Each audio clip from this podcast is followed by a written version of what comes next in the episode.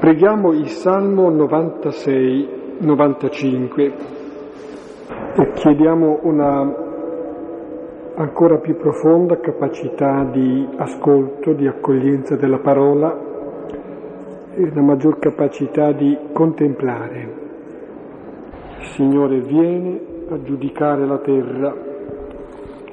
Ecco, è giudicato il Signore e nel suo giudizio e la nostra salvezza.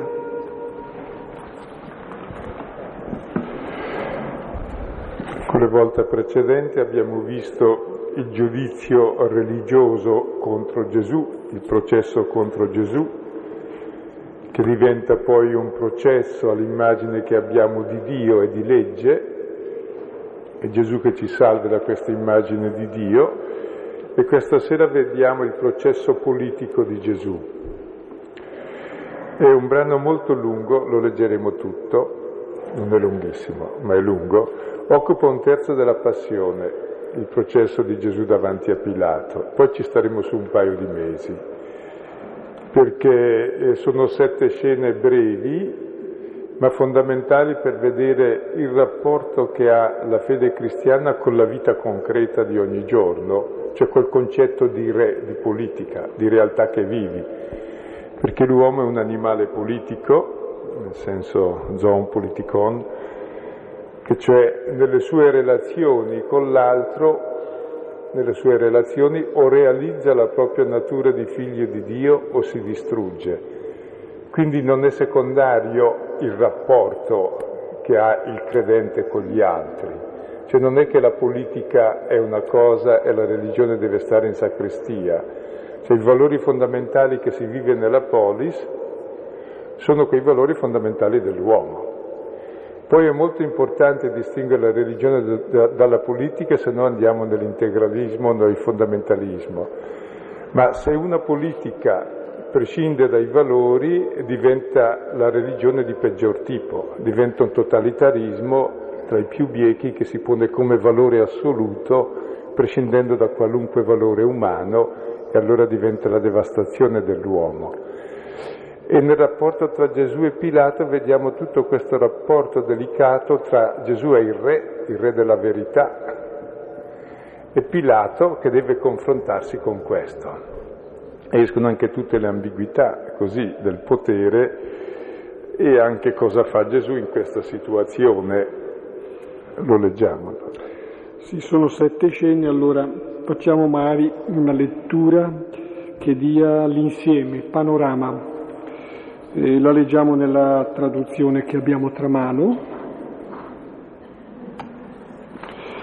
Cominciando dal versetto ventottesimo, capitolo diciottesimo.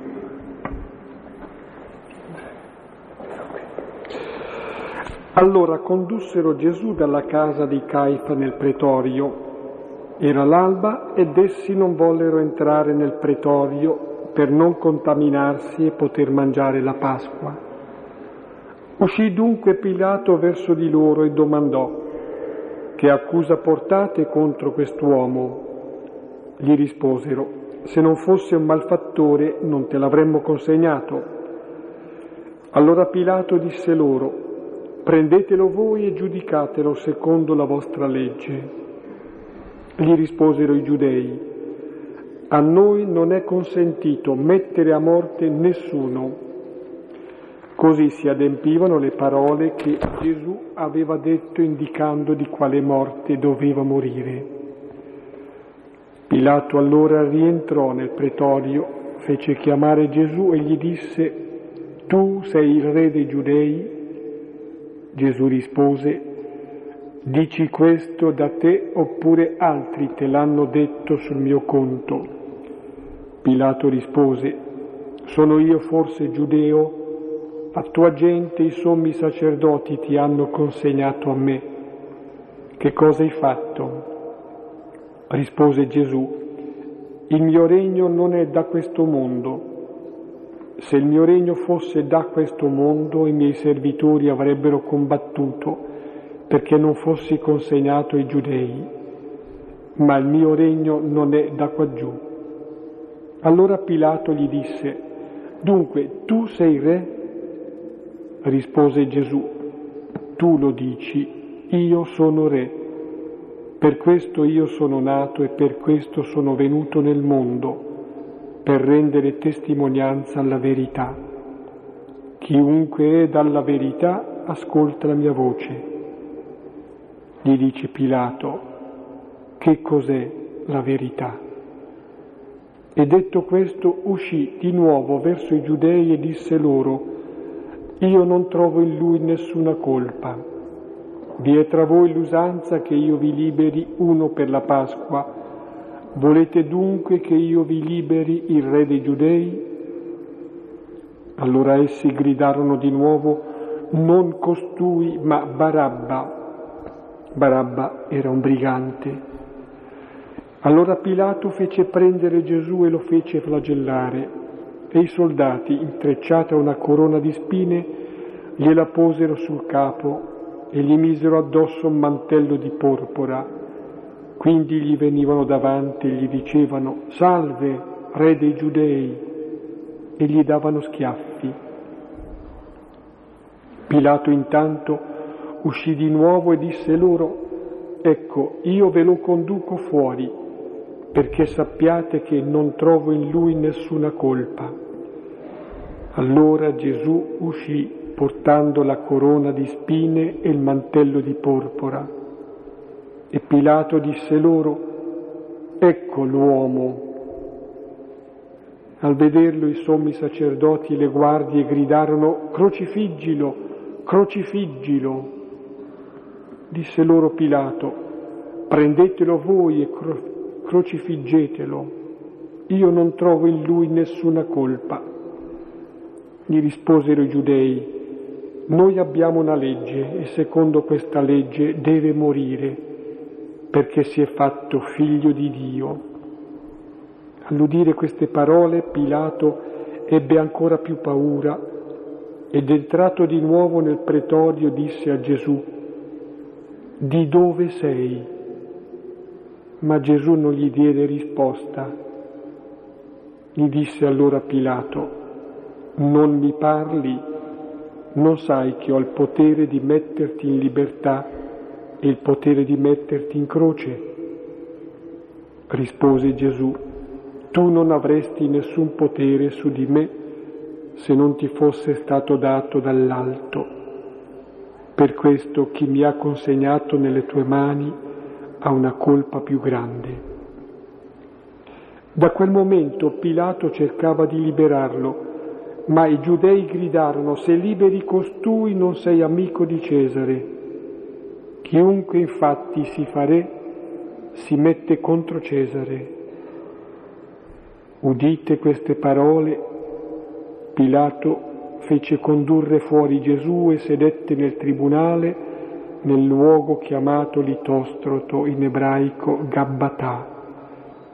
Era la preparazione della Pasqua verso mezzogiorno Pilato disse ai giudei, ecco il vostro re. Ma quelli gridarono, via, via, crocifiggilo. Disse loro Pilato, metterò in croce il vostro re? Risposero i sommi sacerdoti, non abbiamo altro re all'infuori di Cesare. Allora lo consegnò loro perché fosse crocifisso.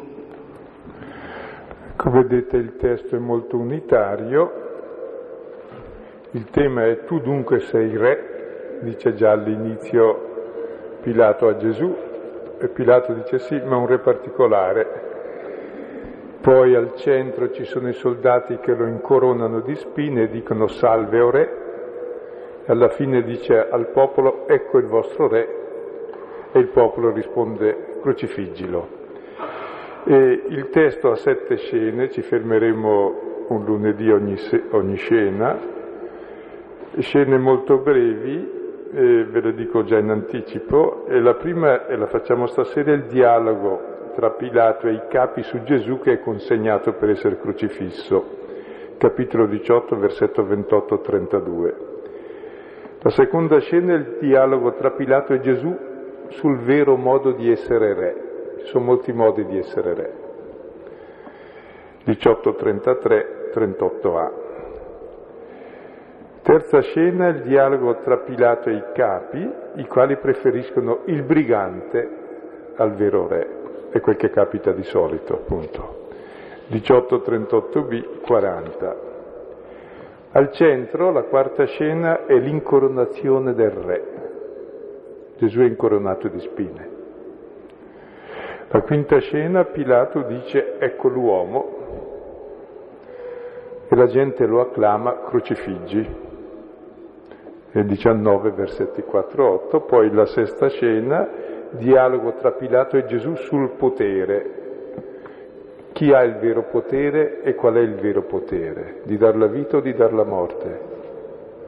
Potere è la possibilità, si può avere la possibilità di dar la vita o la possibilità di dar la morte. Qual è la possibilità vera? Pilato ha solo la possibilità di dar la morte a meno che ascolti la verità. E il finale, Pilato conduce fuori Gesù e dice ecco il vostro re e tutti gridano crocifiggilo. E se notate il testo è articolato molto bene, eh, c'è Pilato che entra e esce sette volte dal pretorio. Nel pretorio c'è Gesù che testimonia la verità.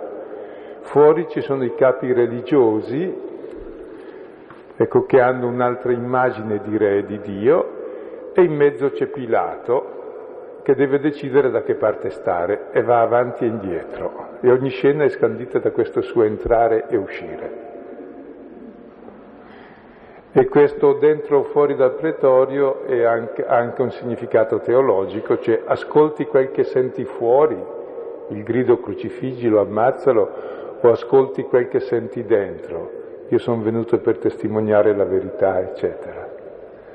Quindi Pilato rappresenta quel potere politico, ogni uomo ha un potere politico, la possibilità di agire nelle sue relazioni a livello dal minimo al massimo, o testimoniando della verità, o gridando da bestia crocifiggilo.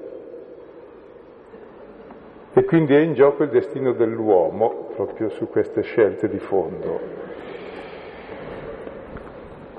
E dicevo eh, che Gesù, dopo il processo religioso, c'è il processo politico e Gesù è crocifisso in quanto re, in quanto re che dice la verità.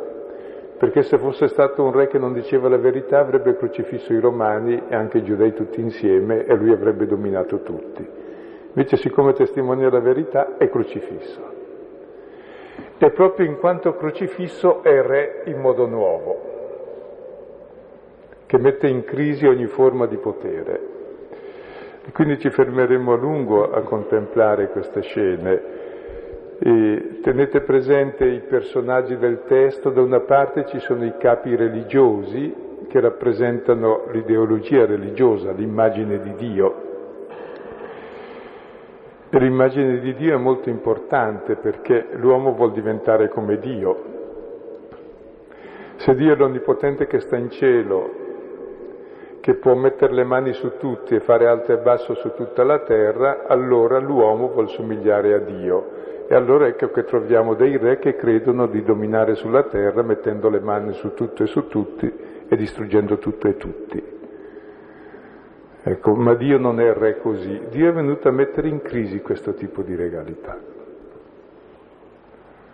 Lui è re in quanto crocifisso.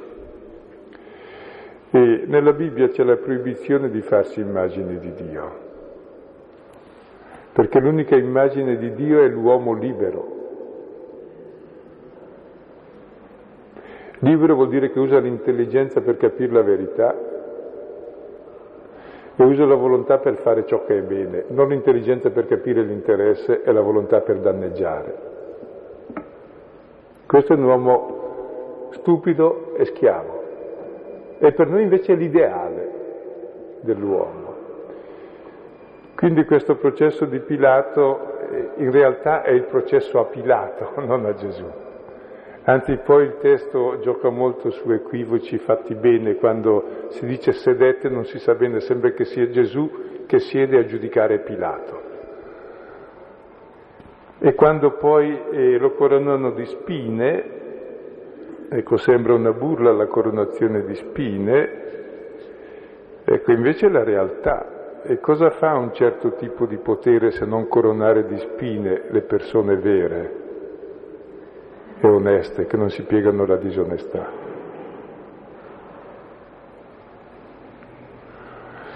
E quindi tocchiamo in questo testo, ci fermeremo a lungo, dei temi sempre attuali che riguardano il nostro essere uomini in questo mondo siamo tutti cittadini di questo mondo, non estranei, ecco, però in questo mondo testimoniamo un futuro. Cioè non è che questo mondo vada distrutto così com'è o si perpetui in eterno l'ingiustizia che c'è, ma siamo testimoni già al presente di un futuro, di un avvenire, di un avvenire che è verso la giustizia, la libertà e l'intesa. E allora cominciamo la prima scena, prima scena. capitolo diciottesimo, 28-32, traduzione più aderente al testo. Allora conducono Gesù da Caifa al pretorio. Era l'aurora ed essi non entrarono nel pretorio per non contaminarsi, ma poter mangiare la Pasqua. Allora Pilato uscì fuori verso di loro e dice, che accusa portate contro quest'uomo? Risposero gli dissero, se costui non fosse uno che fa male, non te l'avremmo consegnato. Allora disse loro Pilato, prendetelo voi e giudicatelo secondo la vostra legge. Gli dissero i giudei, a noi non è lecito uccidere nessuno, affinché si adempisse la parola di Gesù che disse di quale morte stava per morire. Ecco, prima un'osservazione per capire il sottofondo di questo testo, quando i capi religiosi presentano Gesù a Pilato, ecco, i capi religiosi hanno già deciso di ucciderlo. Ecco, però i romani nei territori occupati lasciavano che si giudicasse secondo le leggi del posto, però si riservavano il diritto di morte.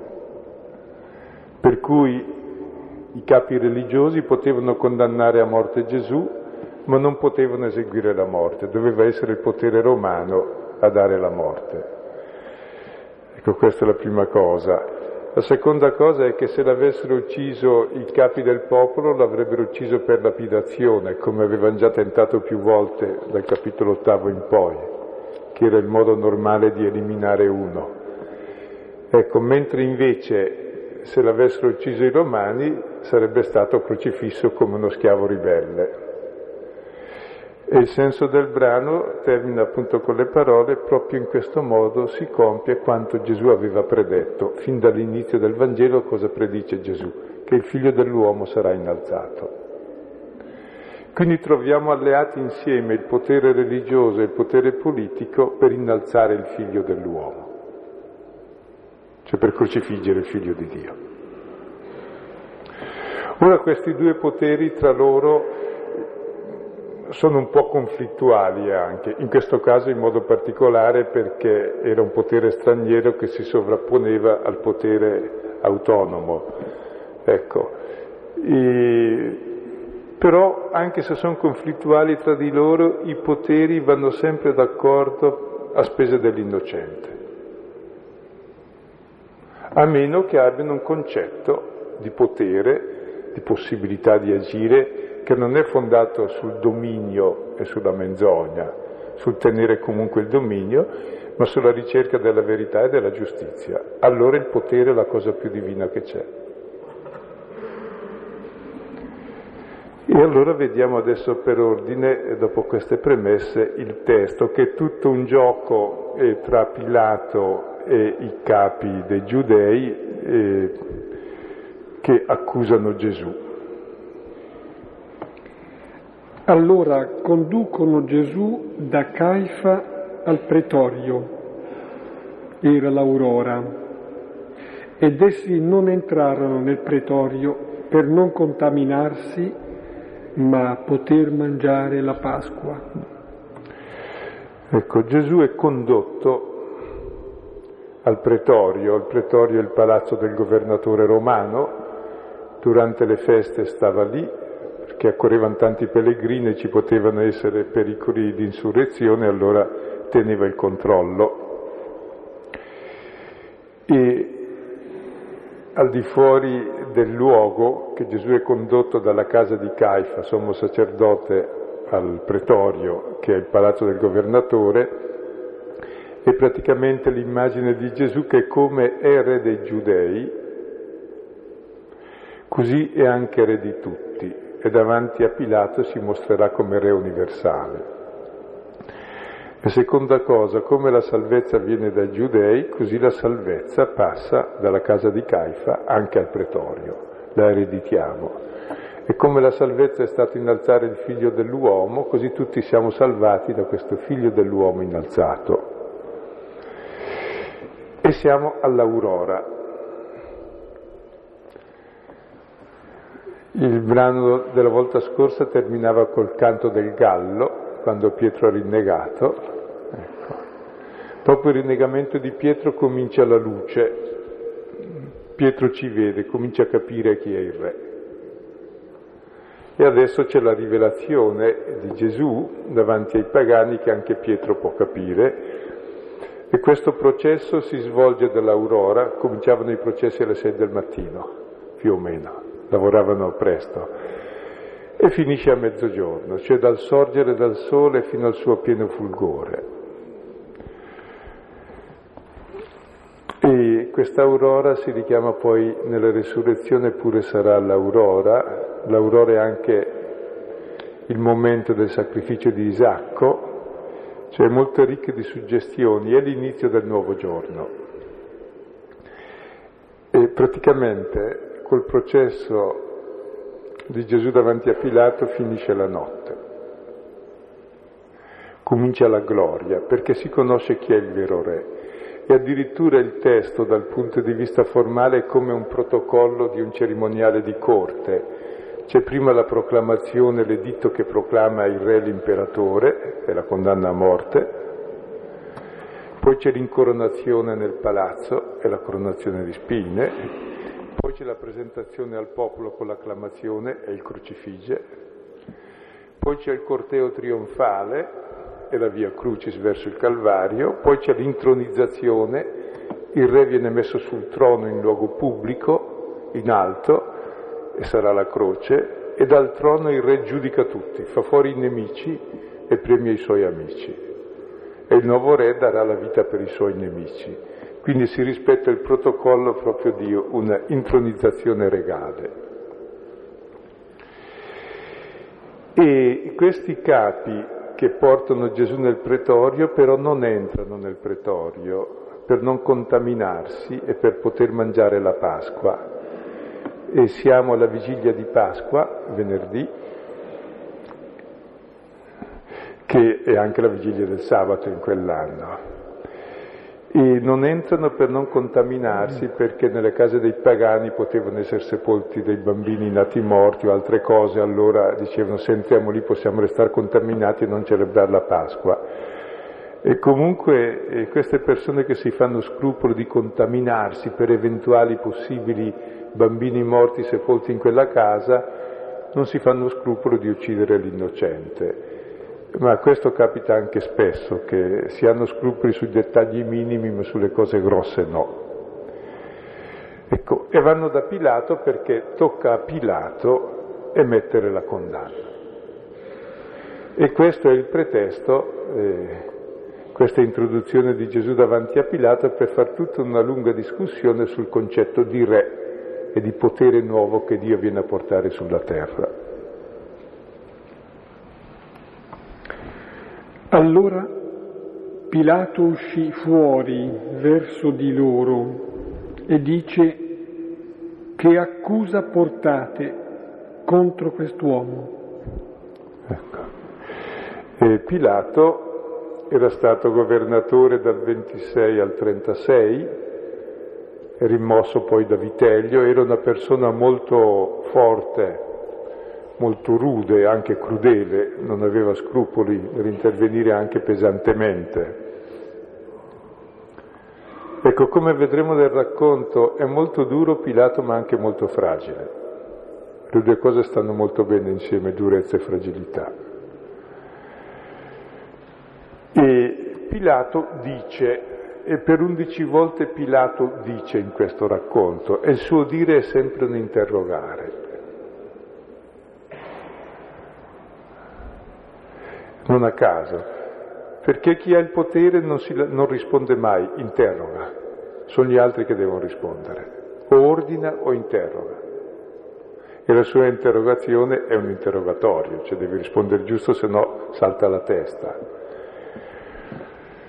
E Pilato dice che accusa portate contro quest'uomo. Cioè Pilato rappresenta il potere dell'impero romano, il grande potere globale primo grande potere globale che amministrava la giustizia in mezzo alle nazioni. Ecco, e non è che il potere debba essere arbitrario,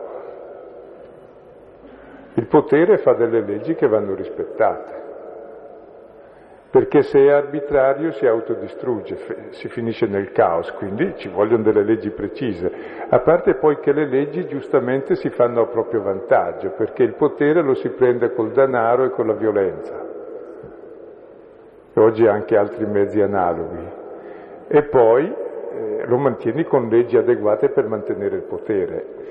Questo è un concetto di potere, che va per la maggiore. Ecco, non è l'unico modo. C'è anche la possibilità di pensare al bene comune.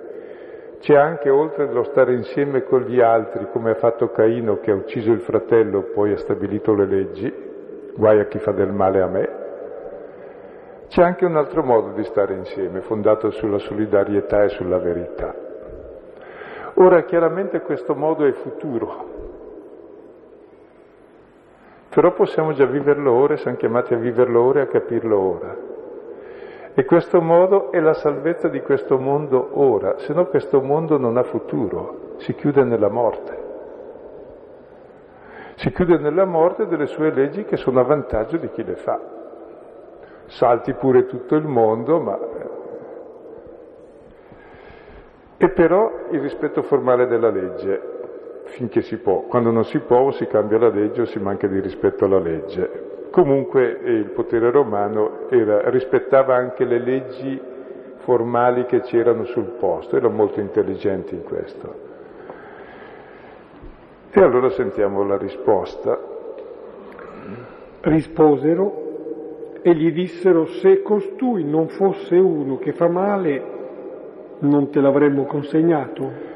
Ecco, che cos'è l'accusa? Un malfattore, uno che fa male.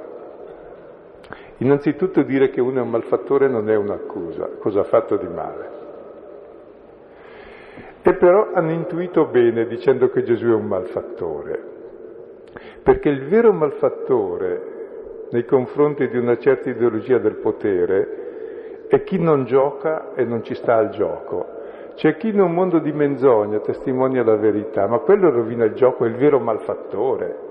Chi in un mondo di ingiustizia e di sopruso testimonia per la giustizia e la solidarietà, ma questo è un malfattore, rovina il gioco, va screditato, va eliminato. E la storia è sempre uguale, non è che cambi. Perché il vero malfattore fa il male, cioè guasta il gioco in radice Mentre Barabba, che verrà fuori, non era un gran malfattore perché lui faceva il gioco uguale e contrario, voleva il potere, ha perso, viene fatto fuori, ma se vinceva aveva il potere lui. Quindi non è un malfattore, sarebbe diventato re eventualmente. Invece uno che non ci sta a questo gioco, l'innocente, è trattato da malfattore, è demonizzato. La vera, leggete anche eh, i testi del quarto potere, come si demonizza chi è libero davanti a, certe, a certi giochi di potere e di sopruso. Si demonizza subito, è incosciente, è imbecille, è disonesto, nascondo. No. Cioè scusate se questi testi sono troppo trasparenti, ma erano già trasparenti anche allora, quindi tanto vale leggerli come sono. L'innocente è un malfattore che va ucciso comunque. Perché mi rovina il gioco, perché se comincio a dare ragione a lui basta, è finito il mio gioco di prepotenza.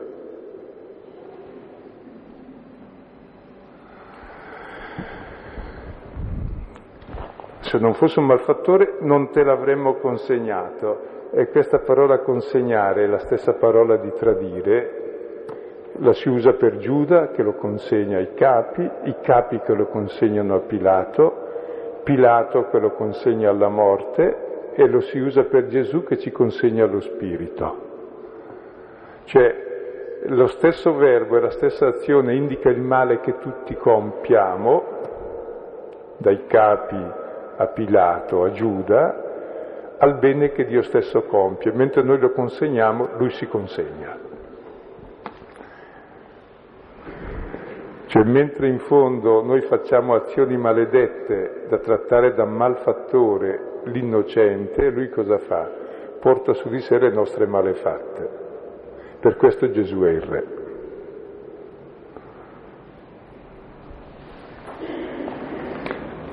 Allora disse loro Pilato, prendetelo voi e giudicatelo secondo la vostra legge.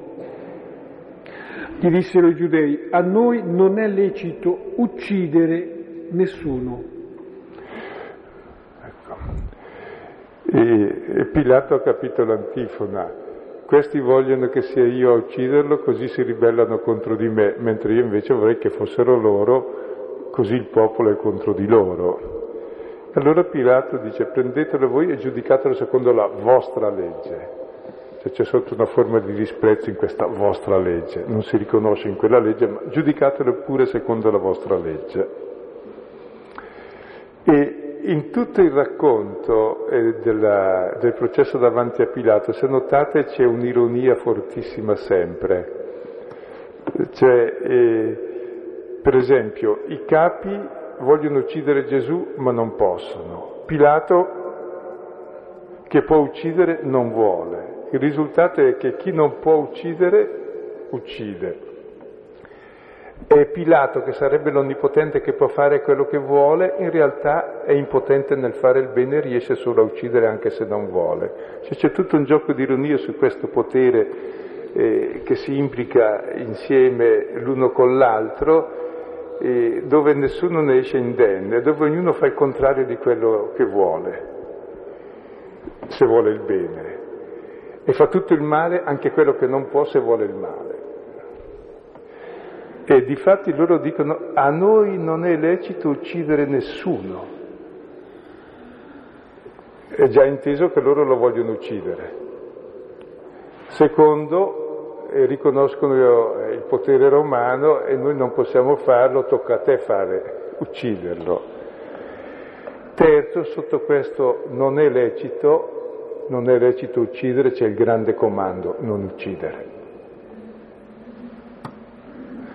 E usano questo grande comando per uccidere l'innocente, che è il grande comando, non uccidere. Per sé è l'unico.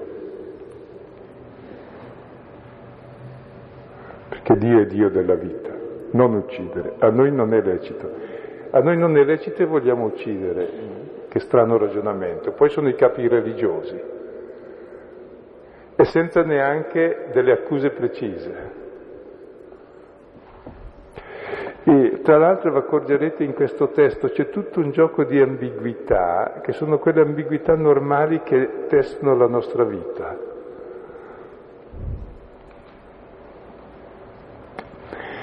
E cosa fa Dio davanti a queste ambiguità?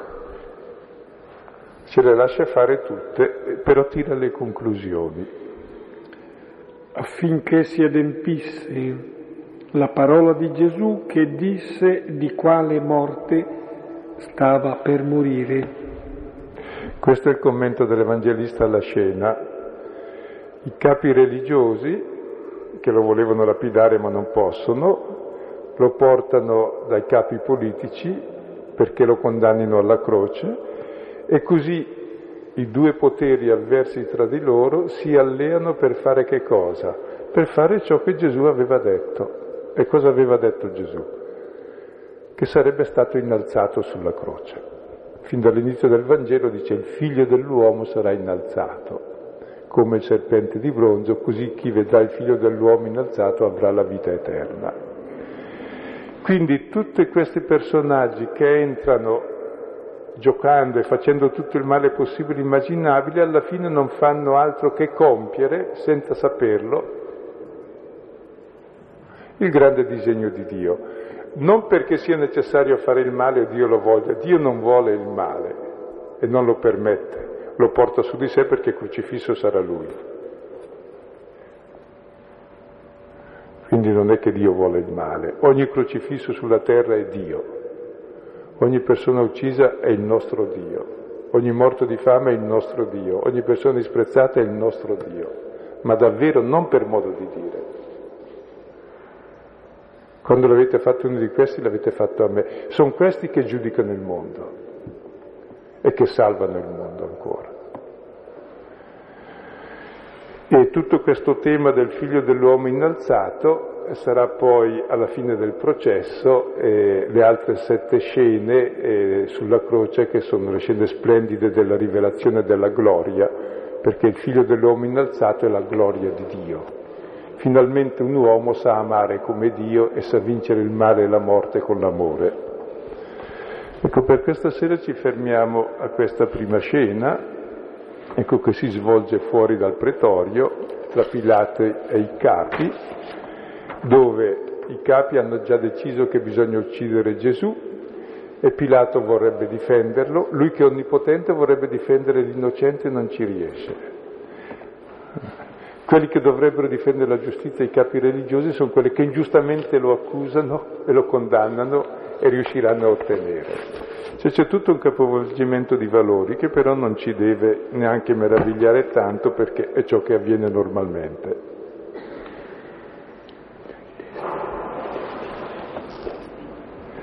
Ecco, come testi eh, potete eh, tenere presente il primo libro di Samuele, al capitolo ottavo, quando gli israeliti vogliono un re, vedere cosa risponde Dio. Volete un re? Ma proprio mi disprezzate così? Va bene, tenetevelo. E poi dice quali sono i diritti del re. Dopo così giudici 9, 8, 15 e l'apologo di Jonathan, Jotan quando dice gli alberi della foresta si misero in marcia per nominare un re su di loro. Ecco per dire il concetto di falsa regalità che è molto presente nella Bibbia e contemporaneamente eh, 2 Samuele 7 la promessa del Re Messia che regnerà in eterno e porterà la giustizia e la pace. Ecco, questi testi vi possono illuminare sull'ambiguità del concetto di re che è fondamentale nella storia dell'uomo. Poi può essere raccomandato anche il brano che abbiamo preletto, cioè tutto il brano che comprende le sette scene di cui si è accennato, il giudizio di Pilato, davanti a Pilato. E ci fermiamo qui.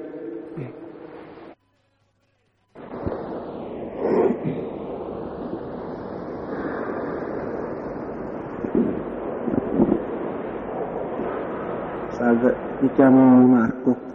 Io non ho capito una cosa sulla Pasqua. Nel senso, Gesù ha istituito l'Eucaristia dell'ultima cena. Scusa, eh, tieni più vicino. Sì. Gesù ha istituito l'Eucaristia dell'ultima cena celebrando la Pasqua, però i sacerdoti la celebrano il giorno dopo, nel senso non possono entrare nel pretorio per non contaminarsi. Volevo una delucidazione. Sì, e Gesù l'ha celebrato il giorno prima, cioè ha fatto la cena pasquale e il giorno prima l'ha anticipata, perché il giorno dopo era in croce. Sì, nel senso, ha, feste- sì, ha, sì, ha celebrato eh, la Pasqua e il giorno non era Pasqua, diciamo. Sì, ha celebrato la Pasqua in croce lui e poi ha anticipato la cena perché era difficile cenare e stare in croce. L'ha anticipata la sera prima. Era proprio...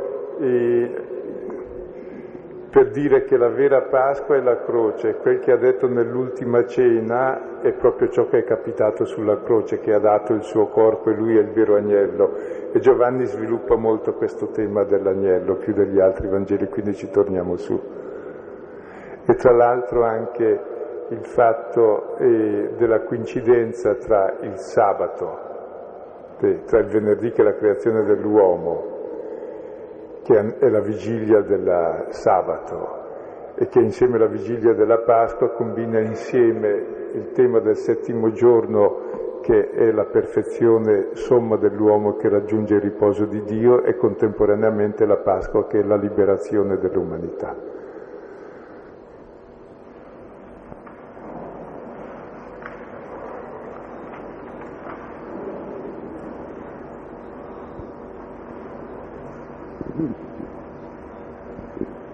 Anch'io ho bisogno di un piccolo chiarimento.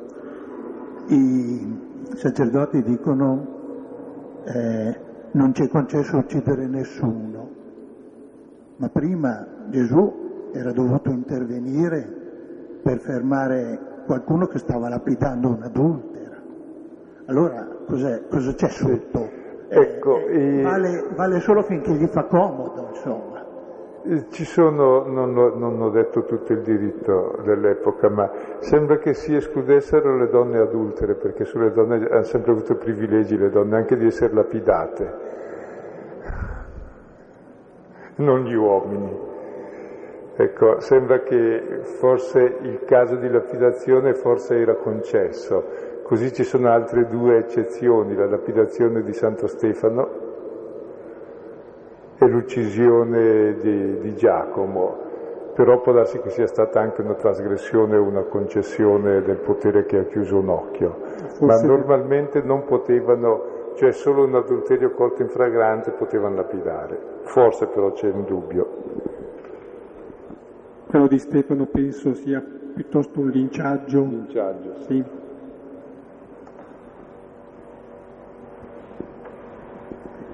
Io stavo riflettendo un po' su questo richiamo al non uccidere, eh, perché non so, forse eh, sono sempre più o meno convinto che gli altri nove comandamenti sì li infrango assai bene tutti, però questo eh, qualcosa dentro di me dice ma no, questo qui veramente non lo faccio. Però il richiamo di questa sera mi interroga, insomma, anche Pilato in fondo, pur non volendo, però forse trova il modo di uccidere anche lui. Ascolta, mi piace questa sensibilità sul non uccidere e poi prova a ampliare i comandamenti. Mentire non è uccidere una persona, la sua fama, la sua onorabilità. Rubare non è togliergli le sue sostanze. L'adulterio non è uccidere una persona nella sua parte più intima, che la sua altra parte. Cioè per dire come davvero questo non uccidere è ampio, tutto ciò che è contro la vita. E... Perché tutti i comandamenti servono per conservare e far crescere la vita, non è che hanno altra funzione. E poi chiaramente nell'uccidere è più chiaro. Tant'è vero che non si usa mai la parola si usa guerra preventiva, si usa pulizia, si usa tutti termini sempre molto puliti, giustizia, libertà, si usano sempre termini pulitissimi per indicare le cose più sporche.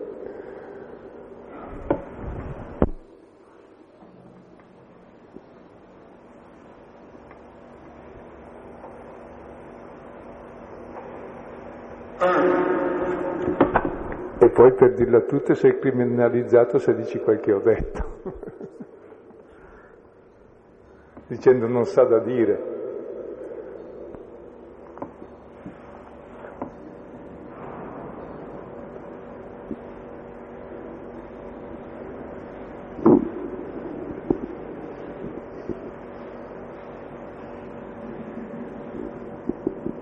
Mi ricordo quel, quel brano del Vangelo della cena di Erode, in cui, peraltro lui uccide, perché poi, ma eh, il peccato più grande non era poi tutto sommato quello, era il fatto che lui non voleva ucciderlo perché lo riteneva un uomo giusto,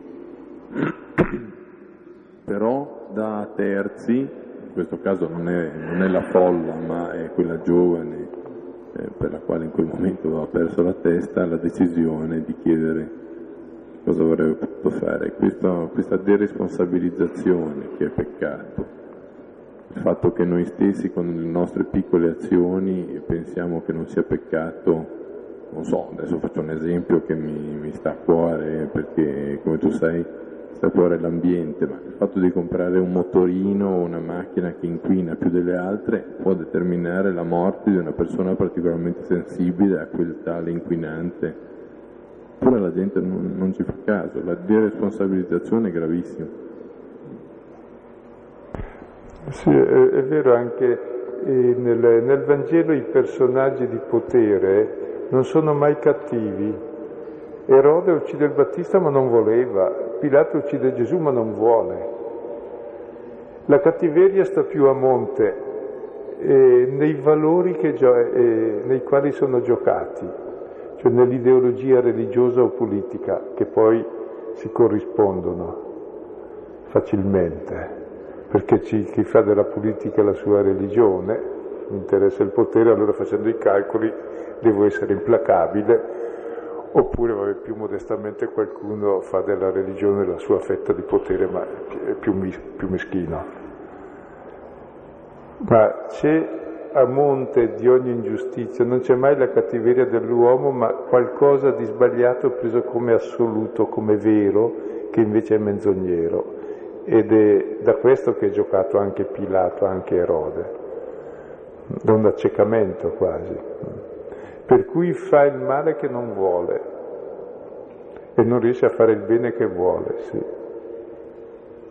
E questo poi che vale eh, di questi personaggi, il re rappresenta il popolo, cioè vale per ciascuno di noi, che ci troviamo nella stessa situazione.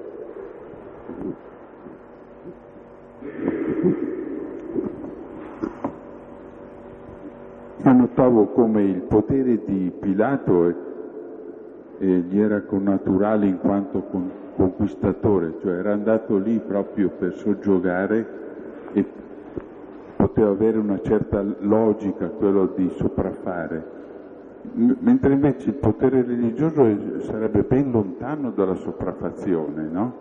Invece in questo caso si avvale addirittura dell'altro potere per la sua ideologia che ha eh, del potere stesso, del potere religioso. Eh, io ho, ho, riflettuto su questo, cioè Gesù era una verità evidente e, e la verità evidente allontana anche, non solo avvicina. Il gioco è lì, insomma, mi sembra.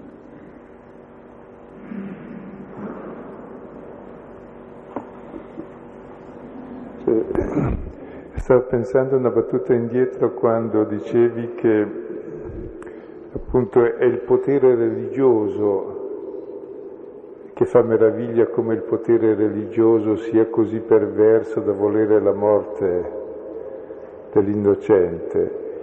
E beh, si può sapere con tranquillità che tutte le perversioni peggiori sono fatte in nome di Dio, in nome della religione, o in nome del popolo se si è atei o in nome della razza. Cioè poni come assoluto qualcosa di indiscutibile o, della ragione di Stato o dell'economia oggi facciamo, che è la vera religione. Cioè il vero baco sta nella religione. Oggi per religione intendiamo anche la religione laica, dove prendi dei principi indiscutibili e tutto il resto deve funzionare in base a questi principi, che sono dei postulati indiscutibili. Per questo è sempre religioso, tra virgolette, il, il satanico del potere. Cioè è l'idolo in fondo, no? E per questo anche una religione, eh, cioè un regime così fondamentalista eh, è nocivissimo ed è una gra- grossa conquista mai compiuta da completamente questa che la religione resti profetica, profeti erano il quarto potere in Israele, che criticavano tutti gli altri e quindi gli tagliavano la testa. Non è che incensavano i potenti di turno. Ed era il vero potere della verità, che tra l'altro quando si vuole capire la persona di Gesù non lo deve intendere né come sacerdote né come, né come potente, lo deve intendere come profeta, uno che dice la verità. E il suo modo di essere sacerdote è proprio il dire la verità, è sacro per questo, e la verità ci fa liberi figli di Dio. E l'unico suo potere è questa verità che rende servi. Infatti la figura di Gesù lo si capisce alla luce proprio del profeta, del servo di Yahweh.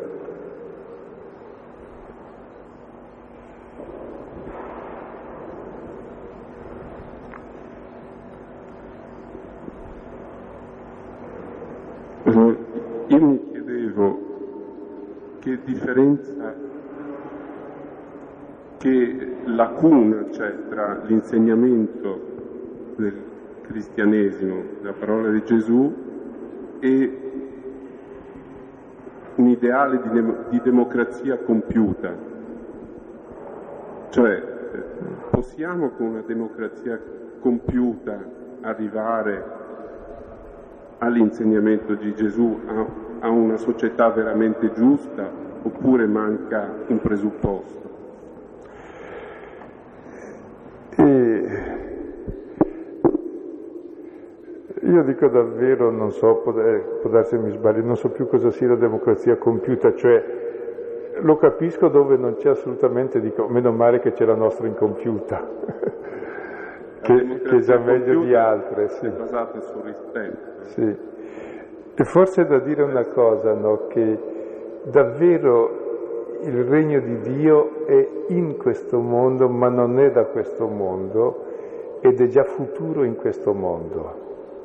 Cioè sempre qualcosa più in là rispetto a un gioco di equilibrio che c'è ora che tende di chiudersi.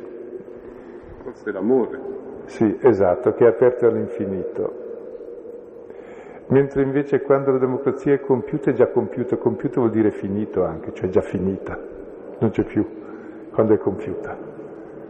La stessa parola, compiere o finire per cui deve restare sempre aperta in una direzione critica verso davvero i valori profondi di solidarietà, di verità dell'uomo, che sono sempre oggetto di ricerca ulteriore, mai compiuta. Quando si ritiene che sia compiuta una piccola, no, no, ma è, si usa, ma è una piccola soluzione finale quando è compiuta, o grande anche, sì.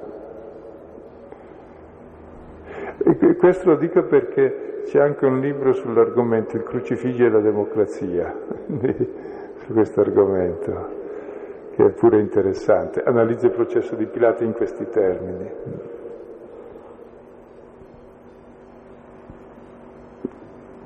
Dove si mostra che appunto in una democrazia compiuta è semplicissimo crucifiggere il giusto. Basta manovrare la folla, oggi si può farlo molto meglio di una volta e quindi hai il consenso sull'ingiustizia nel, nel modo più lampante, oggi non c'è mai stato così come oggi, la possibilità di un consenso su qualunque corbelleria. Il brano di stasera e, e anche i commenti all'atere che, che hai svolto, eh, in particolare la, il ruolo dei profeti eh, nei confronti dei, dei, re di, eh, dei, re di, Israele. E mi lascia un po' sfiduciato. Eh, è come se, prendendo l'esempio di Pilato, il, il potere da questo mondo eh, non possa che fare il male eh, da, che, da, che, mondo è mondo, eh, dicevi prima, eh, e, e, forse anche per il, per il futuro. Eh, siamo confrontati quindi di necessità a, un, a, una struttura del potere che da questo mondo e quindi che ha, che ha a che vedere col male, che, Mm. ha, che è immischiata nel male e quindi quello che ci rimane è soltanto una lotta personale o, o- o sto vedendo la cosa in tinte troppo fosche?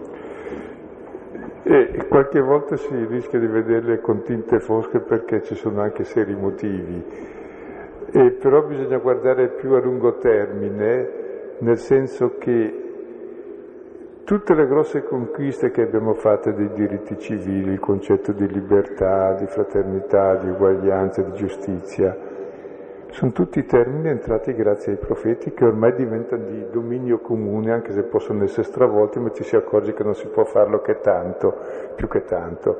Quindi davvero i profeti hanno una grossa efficacia storica. Ponzio Pilato nessuno lo ricorda più se non nel credo perché patì sotto Ponzio Pilato, se no nessuno saprebbe chi era. Ecco, e invece Gesù lo si ricorda ancora col suo valore, per cui il profeta ha davvero un respiro molto lungo nella storia e nell'immediato sembra perdere, sembra, e invece la storia dà ragione a loro, perché se tu guardi tutta l'evoluzione così davvero che c'è stato in Occidente eh, sulla stessa, eh, sui diritti fondamentali dell'uomo, sulla solidarietà, sono proprio questi germi che ha messo dentro i profeti, non certo la cultura greca o latina, dove c'erano i romani cittadini e gli altri schiavi, supponi. Dove il libero era semplicemente quello che non lavorava e sfruttava gli altri che erano schiavi. Questo era il concetto di libertà. Ogni tanto ritornano questi concetti, però ci si accorge che non sono gli unici. Mm, E quindi davvero la profezia va oltre la vita anche del singolo. E questo è anche bello, perché vuol dire che la vita è significativa anche dopo. Cioè certe cose sono più grandi di noi e già si vive il futuro oggi e questo futuro ha futuro davvero anche a livello storico. Poi dopo cosa avvenga alla fine non lo so, se andando di bene in meglio andremo tutti in paradiso perché faremo il paradiso sulla terra oppure magari eh, riusciremo a fare esattamente il contrario e Dio dirà tornate pure a casa ormai, ne avete fatto abbastanza. E questo non lo so, in un modo o in un altro. Nei momenti di, di ottimismo pensiamo l'uno, nei momenti di pessimismo l'altro, però non sappiamo molto. E forse sono un po' vere tutte e due le cose come sempre.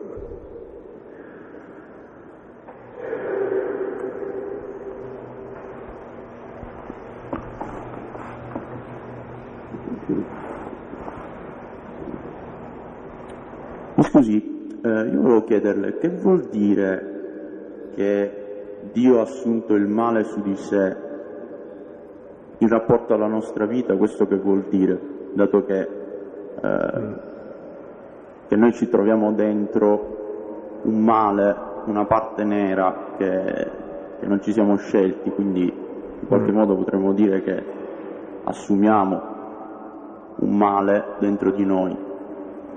Quindi che vuol dire in rapporto a questa nostra vita quotidiana che, che Dio ha assunto il male su di sé? Visto che ce lo portiamo dentro noi e, e non come conseguenza di atti negativi voluti, ma eh, come qualcosa che in qualche modo ci, ci precede, precede la nostra volontà. Mm. Eh, e queste domande sono così impegnative che esigono trattati infiniti. no? In genere preferiamo stare aderenti al testo della sera perché una domanda simile verrà anche il modo e il tempo in cui si risponde perché verrà fuori ecco nel seguito.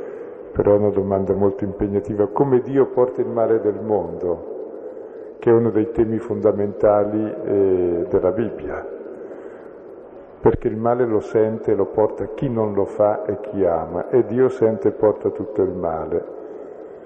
Ciò non mi toglie di sentirlo anche a me, il mio male, ma se uno mi ama sente anche il mio male e porta su di sé il mio male.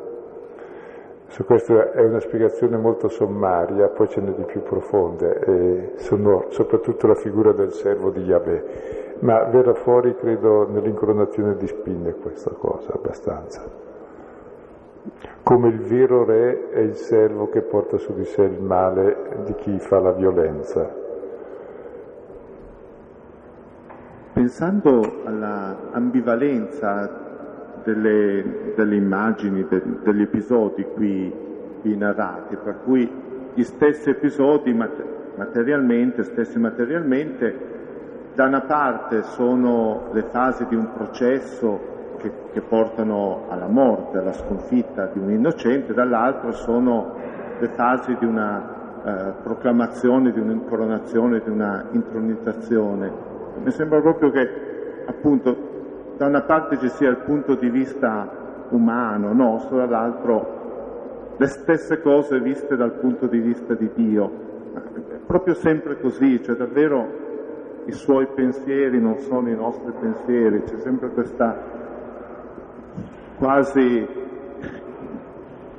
incomunicabilità tra il punto di vista umano e il punto di vista di Dio, tra l'immagine che noi ci, ci facciamo di Dio, questo Dio che spadroneggia su tutto e su tutti, e invece ciò che Cristo ha rivelato di Dio, ciò che Dio mm. dice di sé.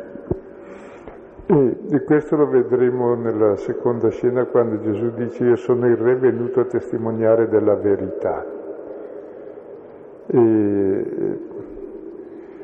e proprio la grande rivelazione di Gesù è che manifesta all'uomo la verità di Dio e la verità dell'uomo, che manifesta il pensiero di Dio perché nostra, il nostro male è una falsa immagine di Dio e di uomo e Gesù ci presenta la verità. Mm. Però eh, la si capisce molto lentamente, ci vuole tutto l'arco della storia personale e anche universale per cogliere questo volto. Quando uno ha intuito qualcosa va, va almeno avanti con una certa correggendosi di continuo perché capisce sempre aver sbagliato ieri e lo sa che anche oggi lo sta facendo. Eh, volevo un chiarimento, eh, forse non ho capito, volevo sapere su quali basi i capi sostengono che Gesù è un malfattore e quindi lo portano a Pilato, forse per il suo operato, forse perché era re, non ho capito, grazie. Ecco, um, malfattore è uno che fa il male, Ecco, lui è innocente, ma l'innocente che non si piega al potere, alla violenza e alla menzogna è il vero malfattore per un sistema di menzogna. Va eliminato. È il vero malfattore perché uno come Barabba, che fa parte del gioco e poi perde, almeno ci sta al gioco. E mentre Gesù no, rompe il gioco, quindi è davvero quello che fa il male, ti, ti rovina il gioco.